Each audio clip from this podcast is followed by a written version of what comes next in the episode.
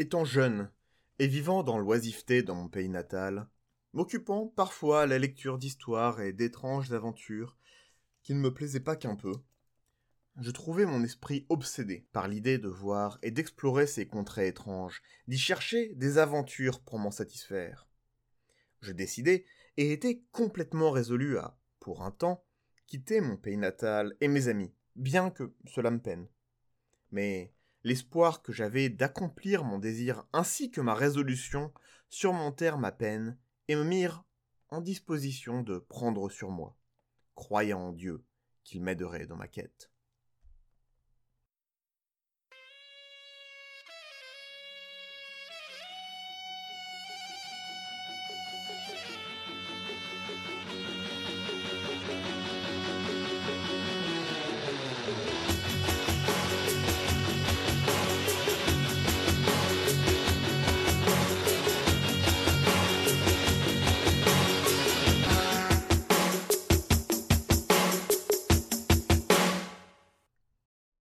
Bonjour et bienvenue dans le premier épisode de l'année 2021.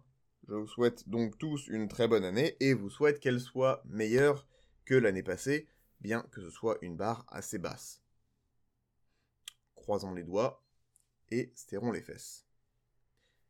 Vous êtes donc dans l'histoire des colonisations, où nous explorons dans cette troisième saison l'arrivée des grandes compagnies au XVIIe siècle dans les Indes orientales. Plus spécifiquement, dans cette mini-série, nous voyons la genèse de la Vereinigte Ost-Indische Company, la compagnie des Indes orientales néerlandaises. Asseyez-vous, relaxez-vous et commençons.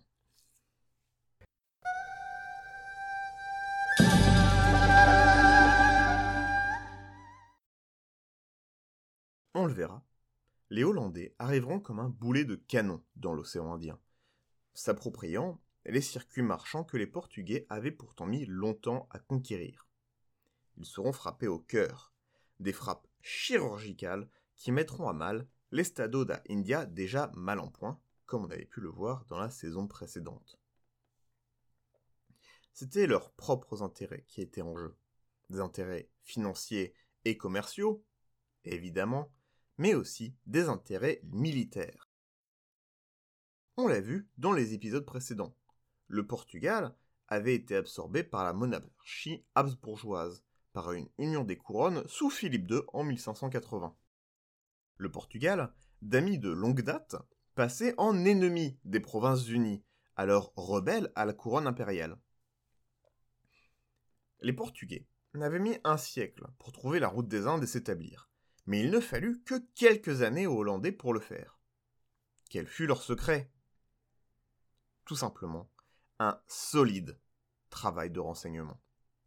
Tout particulièrement, le travail d'un homme, sur lequel nous allons passer cet épisode et le suivant, Jan Huygen van Linschoten, et son légendaire Itinerario. L'Itinerario de Linschoten document presque miroir d'ailleurs des régimentaux du roi Manuel Ier un siècle auparavant, est un livre ultra détaillé, qui porte sur tous les trafics et les puissances de l'océan Indien, le rythme du commerce, la taille des places fortes portugaises, le climat et les populations.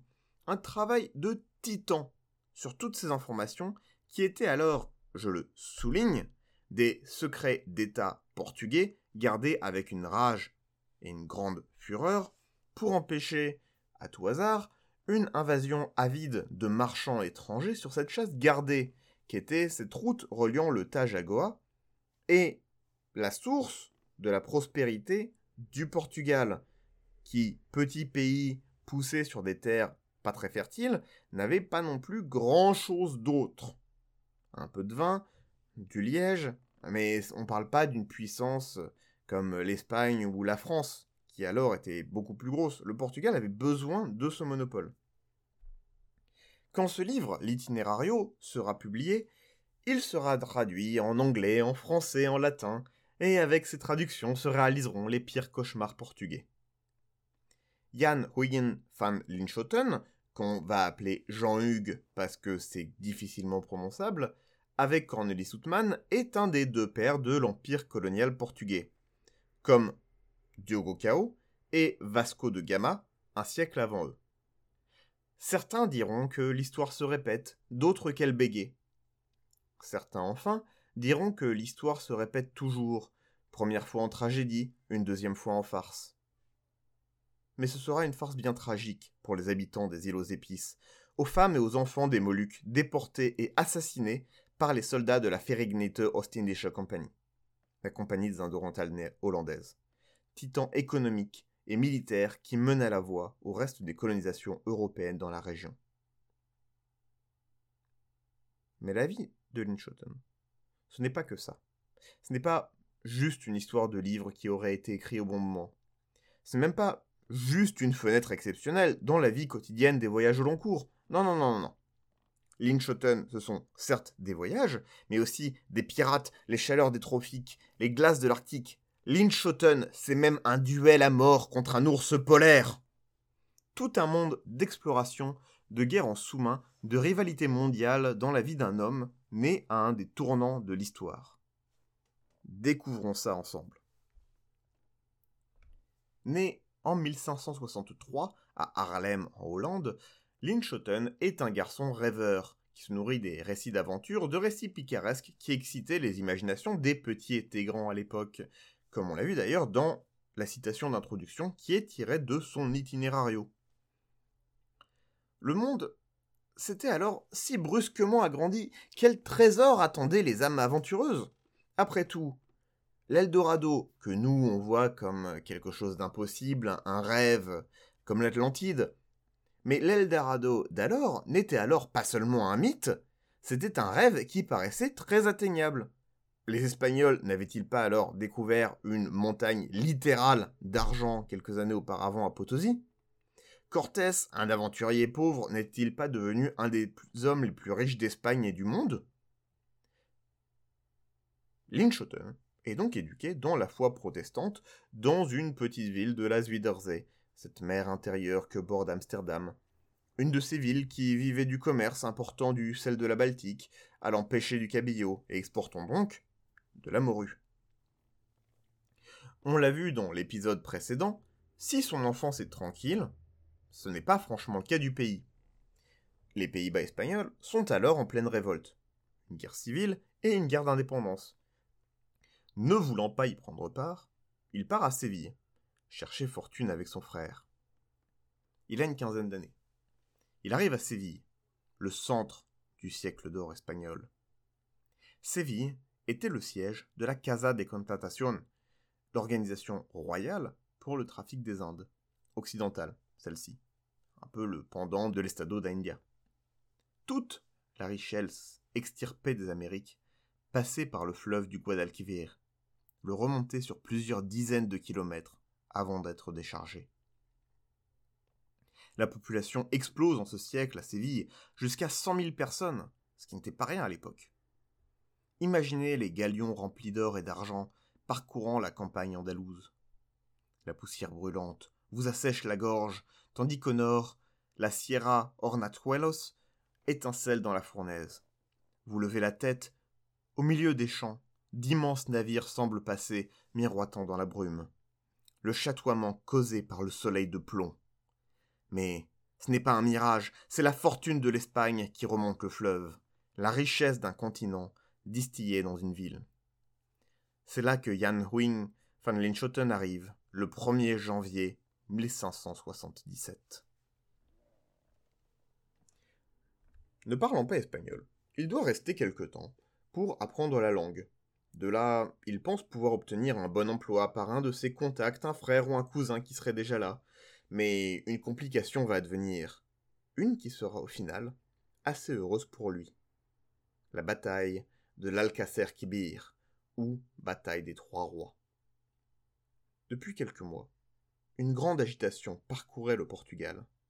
Des recruteurs traversaient la frontière, ramenaient sur des chemins secrets des recrues d'Andalousie et de Catalogne une grande expédition se préparait.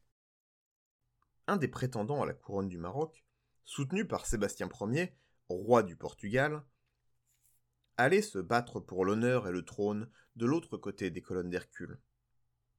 On va le dire tout de suite, ça a été un désastre. Mais genre, bien.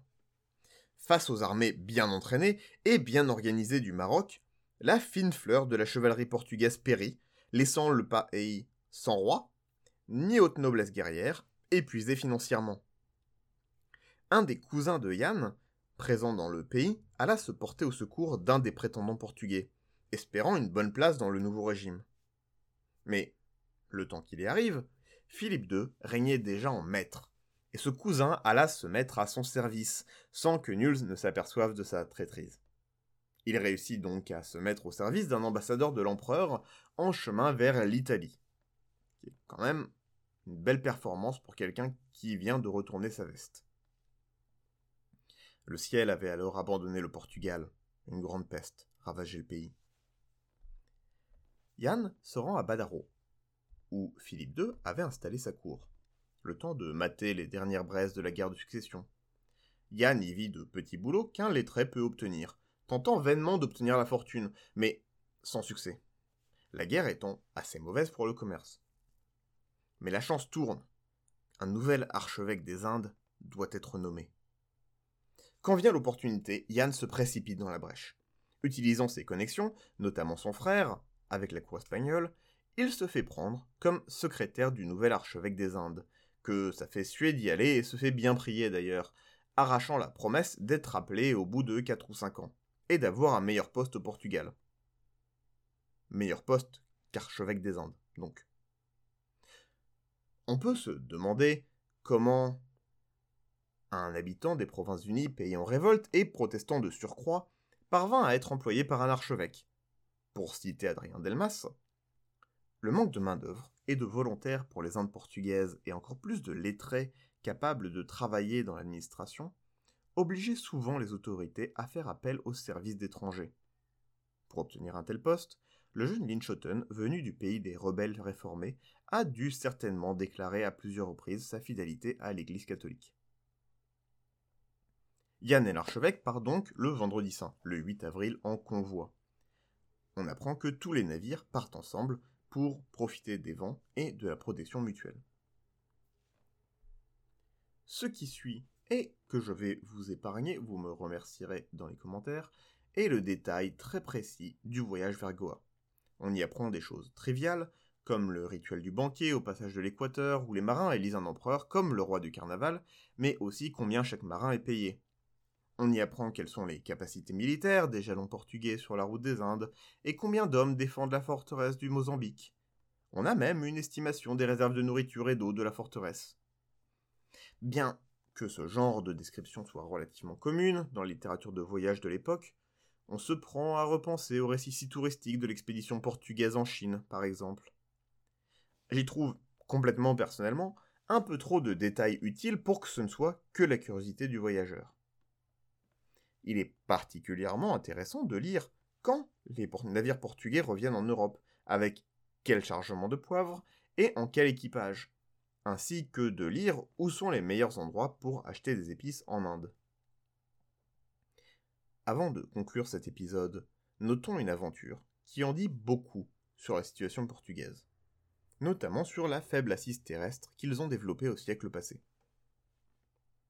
On apprend qu'à à peine 20 km de Calicut sévissent des pirates terribles qui mettent en péril le commerce. On avait vu, dans la première saison, que le Samorin de Calicut avait largement fait les frais de l'expansion portugaise. On peut se demander si ça joue. Un des Samorins ayant subi une telle défaite qu'il avait tout abandonné et était devenu moine. Les Portugais demandent donc aux Samorins de régler le problème, mais il répond que ces pirates, il ne les connaît ni d'Ève ni d'Adam, et que franchement, il n'y peut rien. Hein. C'est eux les boss après tout, c'est eux qui ont les canons. Tant pis, les Portugais vont donc régler le problème eux-mêmes. Et le vice-roi assemble une flotte avec des fidèles gauches locaux, ces nobles portugais venus d'Europe, du genre qu'on peut beaucoup croiser dans les pérégrinations de Fernand Mendes Pinto.